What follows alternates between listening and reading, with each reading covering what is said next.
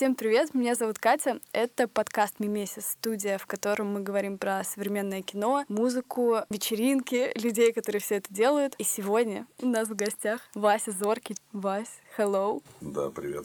Как дела? Нормально. Я бы поспал еще. Чем сейчас занимаешься, Вася? Да я ничем не занимаюсь. У тебя отдых? Да, я как-то немножко живу какой-то жизнью домашней. Она мне очень нравится. Впервые в жизни.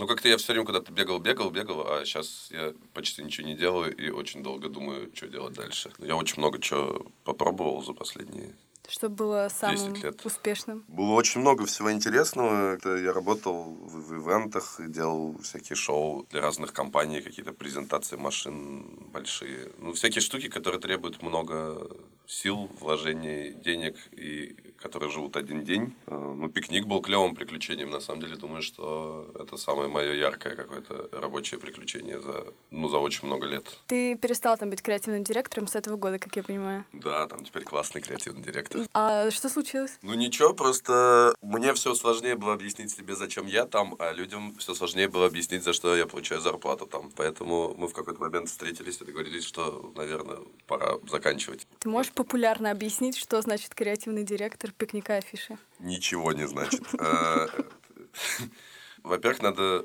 сжечь людей, которые придумали слово креативный, и, и вообще запретить лет на 10 его использования, потому что оно Это ничего... Слово арт. Да, да, арт, креативный, харизматичный. Потому что на самом деле оно ничего не значит. Это какая-то такая должность, где ты э, отвечаешь за все и, и ни за что конкретно. Но это как бы человек, который придумывает идеи.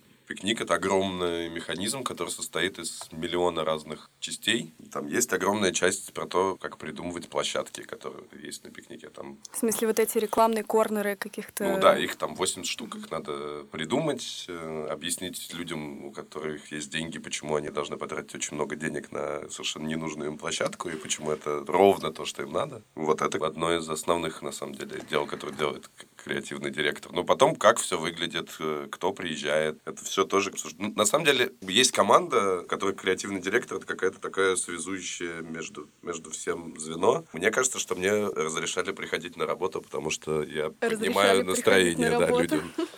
Ну да, мне кажется, что я просто э, приходил и говорил, привет всем, как дела? И, и поэтому мне какое-то время разрешали, да, получать там зарплату. А вот если это один человек занимается вот этими площадками, которые представляют этих спонсоров, то почему они получаются такие разные? Например, есть площадка ТНТ, супер странная, где просто огромный экран, и женщина такая там в юбочке тусуется. Или классная площадка Пика с каким-то интерактивом. Почему ну, такие разные? это очень сильно же зависит от задачи, которая есть ну, это, это довольно длинный процесс. К тебе приходит какая-то компания, она тебе говорит, «Э, мы хотим у вас поучаствовать, потому что мы понимаем, что у вас там, 60 тысяч человек, которые нам нравятся. Мы хотим им понравиться. Мы им говорим, ну, есть вот такие-такие способы. Они говорят, это не очень соответствует нашей идеологии. Мы вот любим, чтобы у нас был большой экран и, и танцующие женщины. Мы им говорим, ну, нам кажется, что для аудитории пикника это не, не так клево. Но, с другой стороны, там был стендап, и на который была бесконечная очередь, там ну... была куча людей, и история про то, что все модные люди не смотрят телевизор и, и не любят стендап, она разбивается через 15 секунд. А реальность, когда выясняется, так они что... смотрят все в курсе всего, и все идут туда смотреть, неважно, как выглядит эта сцена. И ТНТ еще был нашим информационным партнером, поэтому тут, как они сказали, так и сделали. А ПИК э, в этом смысле был супер клевым партнером, потому что у нас очень совпадали идеи. Им было очень важно показать какой-то адекватной, умной аудитории э, молодых и модных, что они клевые, они строят не просто панельные многоэтажки за МКАДом, что они на самом деле делают, а раскрашивая их в красивые цвета, а они строят... Это сомнения многоэтажки со смыслом. И ему очень важно было это показать, поэтому мы с ними придумывали очень долго и очень муторно, с кучей привлеченных разных очень талантливых людей.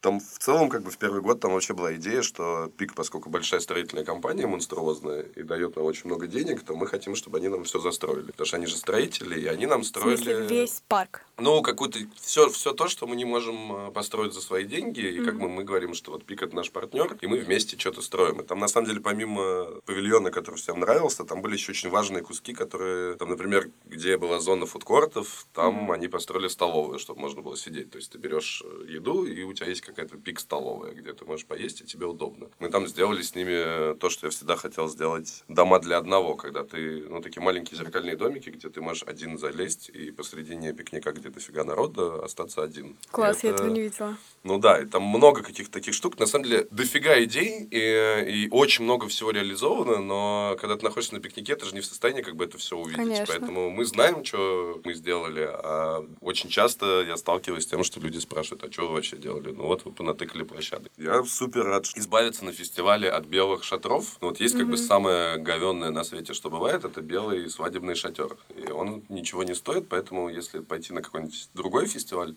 то можно увидеть, что все это похоже на очень плохой и очень э, засранный цирк Шапито. То вот. хотел сказать, да, какой-то цирк. Да, да, такой, причем из какого-то очень маленького да, города, где-то очень далеко в Сибири, который не может оттуда выехать уже 10 лет, потому что нет денег. А, и как бы избавиться, на самом деле, от белых шатров за него там у пикника лет ну, 8. Из них там два года мы от них избавились, и вот в этом году там их не было. И это какая-то такая победа, когда ты сидишь и думаешь, вау, мы это сделали. Но как бы никому Может, это, в принципе, они не интересно. э, просто какие-то функциональные, там, не знаю, чтобы не было... Они просто Была дешевые. защита от дождя перед сценой. Клево было бы сделать защиту от дождя перед сценой, но это невозможно. Какой-нибудь прозрачный просто натянуть. э, Ну да, потом стекает Ясно, дождь, и она провисает, и потом она падает, и люди умирают. Ну, это такое всегда. э, Давайте сделаем э, защиту от дождя, почему нет питьевых фонтанчиков. э, Слушай- И когда приедет группа Radiohead, это все три э, вопроса к пикнику. Читайте об этом в нашей новой книге «Никогда». Ну, кстати, вот ты говоришь, что непонятно, чем занимается кре- креативный директор. Ну, ты очень подробно перечислил вообще-то. Ну, кучу потому что я вещей. себе не могу никогда сформулировать, что я делаю, да, и мне всегда ужасно неудобно, потому что я не могу сказать, ну вот, например, есть должность там административный директор, человек, который занимается бумагами, есть до- должность коммерческий директор, человек, который продает пикник спонсорам. А ты как бы такой, ну, клевый парень такой. Массовик-затейник. Ну да, да. И в этом смысле это такая вообще интересная профессия, креативный директор. Я много где был креативным директором в разных агентствах там, и мы с Мишей э, не первый раз пересекаемся в э, пространстве разных мероприятий. Там, я работал в агентстве департамент, я ушел, он пришел на эту должность туда. Там Миша, уходя из парка Горького, позвонил и спросил, не хочу ли я туда пойти. Я всегда думаю, что это вообще такое, что это за человек такой. И э, никто не может объяснить, при этом у всех есть какой-то такой флер того, что это что-то такое, особенно у разных молодых людей, которые работают в агентствах, которые не очень умные, им кажется, что это какие-то такие люди, которым почему-то все можно. То есть они могут опаздывать на встречи, они могут как бы приходить в чем угодно, им не нужно соблюдать дресс-код. И они что-то такое очень важное делают, а на самом деле как бы ну, ты решаешь какую-то очень простую, логичную задачу. Тебе нужно сделать какой-то музыкальный номер в мероприятии, или тебе нужно, чтобы это все было не похоже на говно. То есть есть какие-то очень простые принципы, которые почему-то игнорируются, а потом приходит какой-то человек, ему нужно специальный титул креативный директор, чтобы этим заниматься. Ну, красивый титул. Ну, не знаю. Ну, такой, да. Мне кажется, что вот как э, диджеем быть странно в, в 50, э, так вот и креативным директором в, э, в, в какой-то момент уже немного странно То быть. есть это возрастное? Ну, если ты не креативный до- директор, не знаю, дома Луи Виттон или чего-нибудь такого. Ну, чего-то уже совсем большого. Я, кстати, вспомнила, когда ты говорил ш- про пикник, когда люди ходят и спрашивают, а что вы там сделали, ничего вы не сделали. Я, например, очень часто слышу такие высказывания, что вот билеты стоят так дорого, и что мне тут вообще целый день делать? Я не понимаю, гулять по парку или ждать там хедлайнера или прочего. Какой должен быть идеальный проведенный день вот в этом огромном парке? Ну, во-первых, э, про билеты. Это, конечно, это тоже такая вот э, абсолютно московская история. Это московская какая-то даже хамская. Совершенно абсолютно хамская, как бы все э, разжарили до той степени, что все забыли, что вообще-то все как бы стоит денег. Это на самом деле абсолютно развратная какая-то рекламная история бесконечная московская десятилетнего, опять же, периода, когда все эти вечеринки брендов они развратили всех настолько, что все забыли вообще, что там привести артиста стоит денег. И это убивает рынок. То же самое делает государство очень много лет подряд, когда оно привозит в разные парки артистов, с бесплатным входом. И это вообще-то хамство, потому что это как бы убивает любую возможность частной инициативы в, этом, в этой области. Потому что у государства всегда будет какой-то левый бюджет, который откуда-то прилетел, а куда-то улетел, и как бы на него всем наплевать. А если ты хочешь заниматься бизнесом, то тогда ты должен привозить артиста, и он должен стоить денег. На самом деле вход на пикник за 3,5 тысячи рублей, ну, mm-hmm. это немного денег, для даже одного артиста, который есть в лайнапе. А их там 18 или 20. Поэтому это всегда такая какая-то претензия, которую хочется сказать, чуваки, ау. Что с этим делать? Да ничего с этим не делать, а просто не читать комментарии. Это вот пока я работал в пикнике, у нас у всех был такой период, когда там в какой-то момент все начинали резко читать комментарии ВКонтакте и очень расстраиваться. Ну, в смысле, про, про себя, про, пикник, про конечно, работу да. пикника? Ну, потому что как только ты объявляешь, кто приедет хедлайнером, ты читаешь 400 комментариев про то, какое ты говно и почему, э, где Arctic Monkeys и Radiohead. При этом объяснить людям, что в Россию невозможно с 99% вероятностью привести Radiohead, потому что по миллиону разных причин, хотя... Кстати, почему? Ну, во-первых, у них есть правило, что они не играют на фоне спонсорских логотипов. Они могут себе это позволить. В России невозможно создать такой концерт, э, где группа играет без спонсорских логотипов, особенно на пикнике, который... Mm-hmm как бы состоит из спонсорских логотипов на 50%. Во-вторых, они не хотят ехать в Россию, потому что Путин, потому что геи, по, по, по всем разным причинам. В-третьих, для того, чтобы окупить концерт Radiohead, нужно собрать, ну, не знаю, 1100 человек. А сколько было в этом году?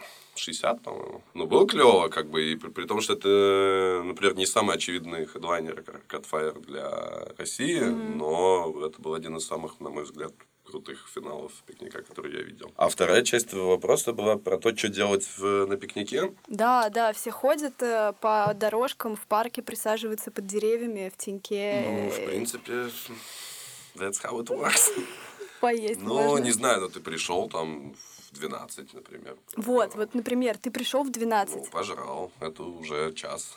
Потом купил себе каких-нибудь шмоток. Мои любимые э, люди на пикнике – это компания Samsonite. Они продают чемоданы. И это для меня всегда загадка, кто покупает чемоданы. И ну, потом в парке с ними 17 бродит. чемоданов э, куплено. Серьезно? На, ну, да, и кто эти люди, как бы, которые пришли на пикник, такие, М, блин, точно чемодан надо утащить чемодан. Они всегда для меня большая загадка. Но потом ты идешь слушать какие-то клевые, не суперизвестные группы, и мне кажется, что это самое приятное. То есть вот пока мы последние три года мы очень старались привозить какие-то группы, которые были неочевидные, может быть, не самые популярные, и в себе в ущерб. Ну, то есть там какой-нибудь Бенджамин Клементин, который в России ну, не собирает, но при этом привезти его было каким-то диким удовольствием. Ты, кстати, знал, что вот этот будет последним? Ну, то есть ты его делал в смысле, что это финал? Ну, просто в, как, в какой-то момент, когда я э, стал появляться на работе не чаще, чем два раза в неделю, я чувствовал приближение финала. Я думал, что уже пора. Ну да. Ну просто там и так все работает. Там все супер. Там реально очень крутые люди, которые правда классно делают свое дело. И это какое-то хамство, когда ты знаешь, что есть какие-то люди, которые правда очень хотят тут работать. И у них, может быть, это лучше получится. Хотя вряд ли, Так конечно. ответственно. Ну а что было на стрелке? Блин, к стрелке я имею вообще очень маленькое, на самом деле, отношение. Я там делал летнюю программу один год с Дашей тоже вместе. Просто, в принципе, все компании, которые имеют отношение Варе Мельникова, которые управляющие стрелки, афиши, они угу. так устроены, что если ты, у тебя есть мозги, то тебя пытаются Перетащить использовать везде. Поэтому я работал... То есть я пришел на стрелку делать э, ивенты. Меня позвали. И но на первой встрече с Варей как-то мы договорились, что я буду работать на стрелке, в пикнике, и в афише, и вообще везде. Дальше я пытался как-то это совмещать. Мне кажется, меня люто ненавидели на стрелке все люди, э, потому что, ну, опять же, это как бы креативный директор. Ты, как бы люди работают, сидят, и они приходят утром и уходят вечером, и у них нет никакой жизни. А потом ты приходишь, у меня есть очень показательная история про стрелку. Ну, там ну, расскажи. Разыгрывали, э, там был конкурс, в котором рандомно разыгрывали билеты на самолет на сумму 50 тысяч рублей угу. для сотрудников ты выигрывал два билета. Я не ходил на работу неделю э, и выиграл в этом конкурсе, и не пришел на него. И... Ну, ты честно выиграл? Я, ну, как бы, не, там ты не надо было ничего делать, это просто рандомный этого. выбор, да. Но, э, как бы, лицо людей, которые увидели меня после этого, оно, как бы, очень было говорящее. Я их очень люблю. Это был такой супер странный опыт. Мне было дико интересно придумывать какую-то, хотелось придумать какую-то содержательную программу. При этом на стрелке очень много, очень женский коллектив во многом. Я там был мальчик, один из немногих, и мне было так, ну, как-то странно. При этом Я думаю, что вообще всем стоит пойти на год поработать на стрелкой, просто чтобы понять, что вот как бывает. Ну, там все работают в условиях завтрашней ядерной войны. Ну, то есть, mm. что бы ни случилось, завтра мы все сейчас умрем, а завтра будет что-то. Но вы же делаете лекции и образовательные проекты. Почему вы все умираете все время? Боже, это такое странное ощущение. Я, я недавно играл на каком-то концерте сборном э, со своей группой, и ко мне подошел мальчик. А это было какое-то ужасное мероприятие, такое называется Art Friends фестиваль. Это где очень много бухих э, школьников слушают очень плохие группы подряд, а потом мы выступали там как хедлайнеры. Все блюют, все в говно э, в три часа ночи, и ко мне подходит мальчик и говорит, ты знаешь, Вась, я вырос на твоих песнях. Что? И ты думаешь, окей, мы приехали. Но у меня есть эм, похожая история, но она более адекватная, наверное. Я, может быть, тебе ее даже рассказывала когда-то или нет. Я, когда училась в школе, у меня была потрясающая преподавательница по литературе. У нее с нашим классом были какие-то такие очень дружеские отношения, и поэтому к ее рекомендациям, там, советам, что послушать, что посмотреть, очень все внимательно относились. И она нам на уроке однажды включила песню еще 1984 группы «Зима», Wow. Ну, она такого же года рождения, то есть для нее это действительно значимая такая штука. И она дала нам всем ее послушать, там все, как всегда, сказали спасибо вам, Наталья Игоревна. Спасибо вам, Наталья Игоревна. Потом только через пару лет э, я вообще поняла, что это твоя группа. Да. Это, Но это... это обусловлено, она не моя ровесница. Это супер интересно по поводу того, как ты вообще вот ты пишешь музыку, она куда-то потом исчезает, ну, в смысле, она куда-то там проваливается, и потом всплывает совершенно в разных местах и совершенно неожиданными какими-то штуками. Ну, в смысле, вот ты пишешь песню, она потом от тебя вообще никак не, не зависит, и она у нее совершенно отдельная жизнь, дальше тебе люди рассказывают, там, что с ними происходит под нее. И это, на самом деле, к тебе не имеет уже никакого отношения. Mm-hmm. Это дико интересно. И, и это самое, мне кажется, клевое в том, чтобы заниматься музыкой вообще. Наверное, интересно было бы собрать таких историй. Ну, мне пишут много людей разных и рассказывают там кто-то делал предложение под какие-то мои песни, у кого-то там... Что? А, предложение? Ну да, ну что-то такое милое и дико трогательное. Там. У меня есть одна песня э, «Не молчи». Я ее написал для комедии романтической по заказу и подумал, господи, какое говнище. И люди, которые мне написали эту песню, сказали, Вася, ну это какое-то говнище. И дальше я просто ее выложил куда-то в контакты, и у нее совершенно началась какая-то отдельная история, и с ней множество людей связаны какие-то истории, к которым я вообще не имею никакого отношения. И я в какой-то момент думаю, ну, наверное, не такое говно, наверное, песня. Я очень много думаю э, последние несколько лет вообще про теорию музыки и про то, как, почему какие-то песни работают, а почему другие не работают. Ну и вообще, как бы, почему песня становится хитом. Мне кажется, что это всегда, когда за ней есть какая-то история, которую ты можешь очень быстро считать, и mm-hmm. какая-то драматургия и образ, который тебе очень понятен, и который ты можешь на себя приложить. Mm-hmm. История тогда, внутри, в смысле? Ну да. Нарратив. Тогда ты сразу, как бы, да, этот, если он применим к тебе, тогда mm-hmm. это сразу ложится на тебя. И, блин, я ехал сейчас в такси, и там играла песня, такая старая песня, я не понимаю, почему она такой господи, кихит, та да да да да да да-да, да-да, да Знаешь, так, знаешь, ну, о чем я не эта знаю песня? слова. Нет. Ну, там вообще, э, я всегда думал, что это просто набор звуков. Ну да. Там, как у Бабы А эта песня э, написана на африканском языке Сонго, и она про права черных. Э, Серьезно? Да, и там текст такой, типа, белый брат, послушай, теперь мы с тобой говорим на равных. Откуда ты это узнал? Только что посмотрел в Википедии, пока ехал. Блин, это круто. Да, я просто подумал, блин, это же бессмысленный набор звуков. Как вообще люди... Почему она такой хит? Оказалось, что это песня очень вообще жесткий социальный посыл несет. Круто. Я и... тоже э, недавно узнала что-то новое. Есть такая мелодия. Да-да-да-да-да-да. Да-да-да-да-да-да. Да-да. Ну, Знаешь? Из фильма какого-то, да, Ну, вот в том-то и дело, что все думают, что это из советского фильма. На самом деле, это из вот этой полицейской академии. Да. Да, и вообще это какая-то афганская мелодия, которая очень. почему-то очень популярная в России. А в России вообще афганская была популярная. Не, по-моему, иранская все-таки. Вот ну, даже, я даже не могу вспомнить. Нет, ну вообще, поскольку Россия и Советский Союз имели обыкновение дружить со всеми малоприятными странами Вселенной и, собственно, продолжает это делать, поэтому все, все оттуда же. Ну, а про теорию музыки. Я периодически вижу какие-то видео на YouTube, где э, есть какой-то канал, где берут интервью у битмейкеров, популярных mm-hmm. исполнителей, там LJ, вот это вот все дело. И эти битмейкеры говорят, ну, просто есть вот такие звуки, которые всем понравятся. Ну, это так и работает, да. Блин, на самом деле, когда ты начинаешь разбирать, как устроена популярная музыка и вообще, ты понимаешь, что она устроена довольно просто. И это все имеет отношение либо к физиологии, энергии и к тому, что воздействует на человека, либо как бы к эмоциональной То есть скорость, жизни. э, Темп, BPM. э, скорость, сколько BPM, потому что это все имеет отношение к биению твоего сердца. Вот там медляк это когда медленно, там 80 и выше, это уже как бы ускоренное биение сердца, там 160 это танец. Ну, то есть это все подстраивается под твои внутренние физиологические ритмы. И э, там чуваки, которые пишут танцевальную музыку, они уже давно разгадали все эти секреты. То есть Daft Punk, э, он просто стабильно выдает по хиту там раз в 2-3 года, зарабатывает деньги и дальше делает, что им нравится. Дальше есть очень какие-то тоже структурные, простые вещи что там песня должна быть устроена определенным образом, что первый куплет там песни это какая-то заявка истории, где тебе рассказывают, в чем дело. Второй куплет это то же самое, что первый, но в котором добавляется больше инструментов. Дальше э, как бы должно быть э, ну, вся драматургия вообще в жизни построена на ожидании чего-то и получении потом. Ну, то есть, почему на стрелке есть очередь на вход на вечеринку? Потому что потом ты заходишь и думаешь, я, я внутри. Если бы ты просто зашел, у тебя не было никакого ощущения, что ты, блин, так долго стоял. Это же специально, на самом деле, сделано. Можно было бы придумать так, чтобы не было никогда никаких очередей. Но тогда бы просто все зашли и зашли. А так у тебя есть какое-то ощущение преодоления. Так вот, в песне то же самое. У тебя есть ожидание припева и потом припев, который ты запоминаешь, который легкий. После припева у тебя должно быть, наоборот, какой-то провал обратно, потому что историю нужно рассказать по спирали на новом витке. Ну и, в принципе, как бы вся музыка так устроена. Ты ожидаешь, получаешь, ожидаешь, получаешь. Чем больше ты ожидаешь, тем громче рубанет припев. Потом есть такая часть, она называется бридж в песнях, когда это не куплет, не припев, а что-то связующее.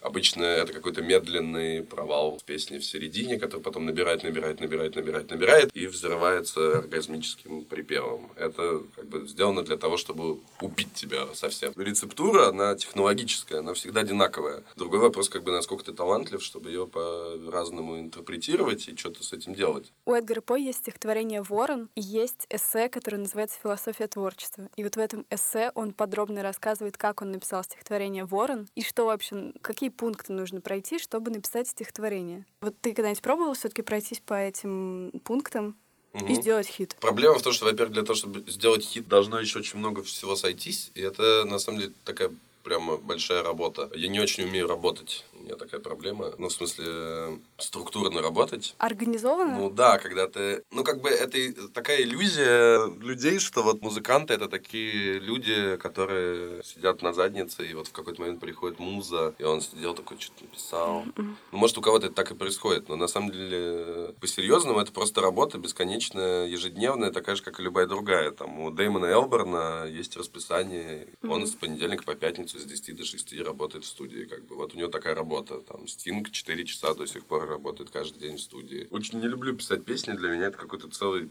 просто отвратительный, э, муторный процесс. Я это ненавижу, и это, для, это требует какого-то такого внутреннего усилия, чтобы просто сесть и начать этим заниматься. Я не получаю от этого удовольствия. Это какие-то роды камня в муках бесконечные. И поэтому... А тут еще так совпало, что я чем больше стал думать про теорию музыки и как бы вообще как это работает, и чем больше я стал смотреть, а бескон... есть миллион разных, там есть Том Йорк, объясняющий, как они пишут песни, Дэвид Боуи объясняет, как они пишут песни. Дальше ты понимаешь, что там в классической музыке это работает в принципе плюс-минус точно так же, что там тоже есть драматургия, просто она сложнее. А дальше у тебя встает вопрос, что окей, вот ты понял, как писать, а дальше тебе надо понять, зачем что ты хочешь. Мой как бы самый большой какой-то длинный период был понять, что я вообще хочу весь этот год. Я сижу и думаю, а хочу ли я там... Какая-то возрастная история, когда ты вдруг понимаешь, что те вещи, о которых ты раньше не думал, и на которые обратили внимание люди, которые рядом с тобой, хочешь ли ты быть медийным, например. Это довольно нифиговый вопрос, потому что ты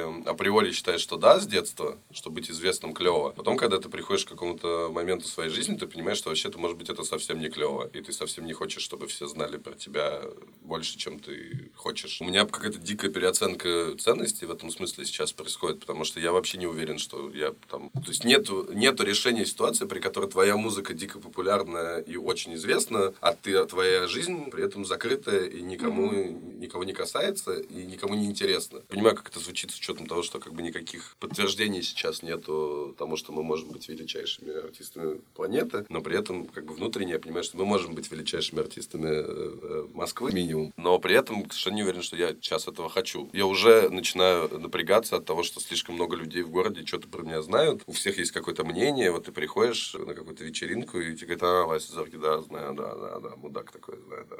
А что тебя бесит вот в каком-то знании людей о тебе? Меня бесит, что я очень... э, Я очень безалаберно к этому относился много лет подряд, к тому, что я говорю, как я выгляжу, как я себя веду. В принципе, мне, в общем-то, все равно, что про меня подумают. Но, во-первых, есть довольно большая часть людей, которых я обидел случайно, не подумав. Потому что я очень много вещей говорил просто в проброс, э, не думая. Это такая черта ужасно неприятная, когда ты говоришь, да, человек говно. Ты при этом вообще не знаешь ни что это за человек, ни откуда. И, э, а во-вторых, ну, как бы ты какое-то время ты работаешь на репутацию, потом репутация работает на тебя. И когда ты приходишь, и у людей есть какое-то уже предвзятое мнение о тебе, которое сложилось действительно из-за каких-то, может быть, твоих поступков, но в основном из-за того, что вообще как бы это очень, э, очень трепливая среда, в которой мы живем. Она очень любит болтать бесконечно обо всех. И я такой же. Мы все время обсуждаем все сплетни. и Ну, бы- сплетничаем, да, и постоянно. меня ужасно, вот сейчас напрягает, что ты в Москве там пукнул в одном месте, и через 15 минут это прилетело тебе с другой стороны. Это все от какого-то человеческого вообще безделья общего. Потому что если бы все были заняты какими-то нормальными делами, то никому бы дела не было до того, кто, где, что, с кем, когда сделал. А меня это бесит э, исключительно потому, что это создает неудобные ситуации людям вокруг меня. Потому что они, они начинают тебя оценивать. Они не начинают тебя оценивать, но они начинают обращать внимание на то, что ты делал до. Ты же не можешь от этого никак уже избавиться. Поэтому не хочется никого ставить в какое-то неудобное положение. Правильно я понимаю, что, например, вот эти спектакли, которые были в Гоголь-центре, в центре Мирхольда, мне 30 лет, и «Страна Москва», сейчас бы ты не сделал. Потому что они все таки ну, для тех, кто не знает, расскажи, пожалуйста, о чем они были. Я вел такую колонку «Неизвестный горожанин» про приключения такого раздолбая около 30 лет в Москве, условно креативного какого-то класса The представителя. Да. Вел ее с тем, что думал, что она всегда будет анонимной, поэтому много чего рассказывал там. При этом это была такая абсолютно колонка, посвященная тому, как я люблю себя, потому что герой из всех ситуаций выходит в хорошем свете. А потом мы решили из нее сделать спектакль, и я сделал спектакль в театре Мирхольда, в общем, про, про себя. И в какой-то момент мы его перенесли в Гоголь-центр, довольно сильно переделали. Но сейчас вот э, идея поставить спектакль про себя кажется мне очень странной. То есть мне хочется спросить у этого человека, как бы, что с ним было не так, что ему казалось, что вот всем обязательно нужно знать, как он прожил свою жизнь. Но тот спектакль, который мы играем сейчас в Гоголь-центре, он вообще про другое. Там почти нет уже меня, там как бы я как пример э, какого-то абстрактного человека, и там скорее речь про какие-то общие базовые ценности. Но да, у меня очень сильно изменились представления о том, насколько я хочу открывать свою частную жизнь. И раньше, например, я всем действительно все про себя рассказывал, и вот я сидел с любым человеком и мог с ним начать обсуждать какие-то свои глубокие внутренние переживания по тому или иному поводу. Сейчас, наверное, я бы так, ну, в, в таком масштабе уж точно не стал бы делать. Все время про деятельность, про занятия, про что-то, что связано с работой, но отдыхать же тоже надо. Можешь рассказать, как выглядит идеальный воскресный день в Москве? Для меня. М, Для меня идеальный воскресный день – это встать поздно. Пойти в какое-нибудь место, про которое никто не знает, желательно. У меня ужасная какая-то претензия бесконечная к медиа, которые все время пишут про одни и те же места, при этом делают вид, что они эксперты. И мне кажется, у меня есть гипотеза, которую я пытаюсь сейчас подтвердить, что в Москве есть как тысяча кафе и ресторанов, про которых мы ничего не знаем, но там вкусно. правда. И Я прям уверен, что это так. Мы стали ходить много в разные какие-то странные места, в какие-то там узбекские заброшенные чайханы, про которые нам кто-то когда-то где-то рассказал. Ну, короче, искать какие-то места. И вот мне кажется, что идеальный воскресный день – это когда ты с любимым человеком поздно проснулся, сходил, принес ему кофе, вышли в город и поехали в какое-нибудь странное место, совершенно неочевидное. Вот пойти в какое-нибудь такое место, а потом вернуться домой и заняться каким-нибудь э, хобби идиотским. Не знаю, э, ткать ковер, зарисовать майку. Ну, какой-то бреда поделать немножко, а потом вечером сходить на какой-нибудь приятный концерт или в театр. И не поздно лечь спать. Вот такое воскресное утро. Это приятное воскресное утро, день и вечер. Спасибо большое, Вась. Я надеюсь, тебе все понравилось. Мне все